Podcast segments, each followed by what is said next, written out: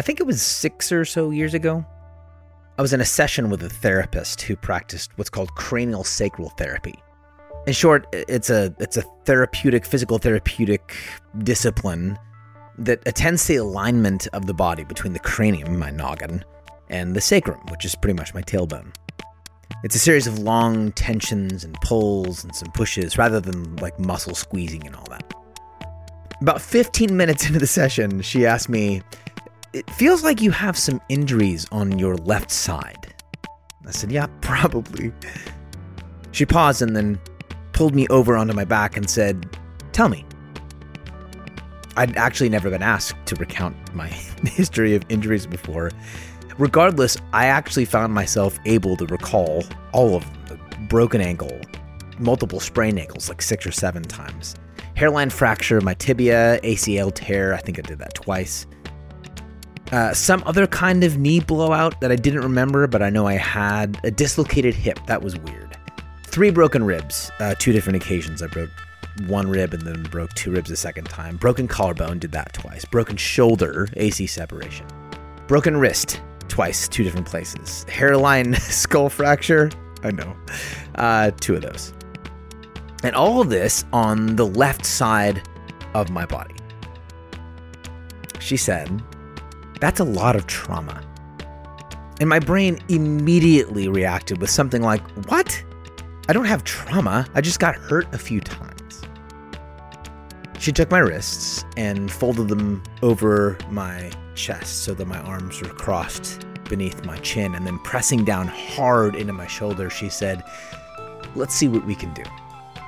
Close your eyes and take a deep breath. After 30 more minutes, I stood up and felt new.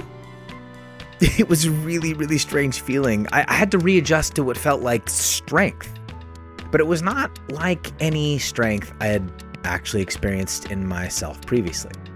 See, I've been used to the kind of strength that normally we prescribe by calls like uh, stay strong or be strong the kind of strength that was and is, uh, in and of itself, an effort to maintain. This strength was just there, holding my body together at my center. And literally, the only thing that had changed, the only thing that had happened, was that someone had felt the trauma or traumas in me, kindly helped me acknowledge them as traumas and as real, and then actively engaged with the places in me where I was still carrying by injury those pieces of my history. I think that this is what we often mean when we talk about entering into someone's pain. And the fruit of that work, the fruit of that entering in, was strength. Lent begins today. It's a season characterized by the practice of fasting, the choice to deny myself some joy or some pleasure, or even some need. In short, it's a season marked by the decision to suffer, and along with the opportunity to practice that personal discipline in order to clarify my own life or connect with the divine, Lent is also an invitation to reach out to or reach into a world actually bound together by the shared experience of pain and say something along the lines of, That's a lot of trauma.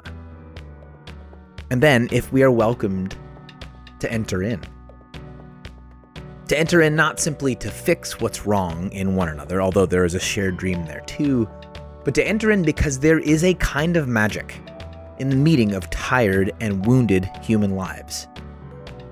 A hope for healing and resurrection and actually new life. And I don't know exactly how it works, I just know that it does. That friendships are deeper after adventure, the communities are richer after trial, that there is a power and a peace available to human hearts and human lives that is accessible only through the doorway of pain and suffering. But, and, it's a doorway that cannot be passed through alone. Sometimes it takes therapy. Sometimes it takes a podcast guest like Jennifer Coe. Sometimes it's friends or family or a child sponsorship program or AA meetings. Almost always it takes someone saying, I see this in you, and I would like to help you carry it. I would consider it an honor. And then someone else saying, Yes, please do. I trust you. Come closer.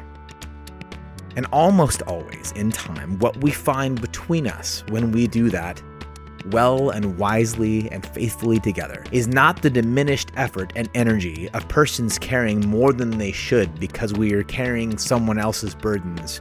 We find a strength we did not know we had before, and one we would rather not live without.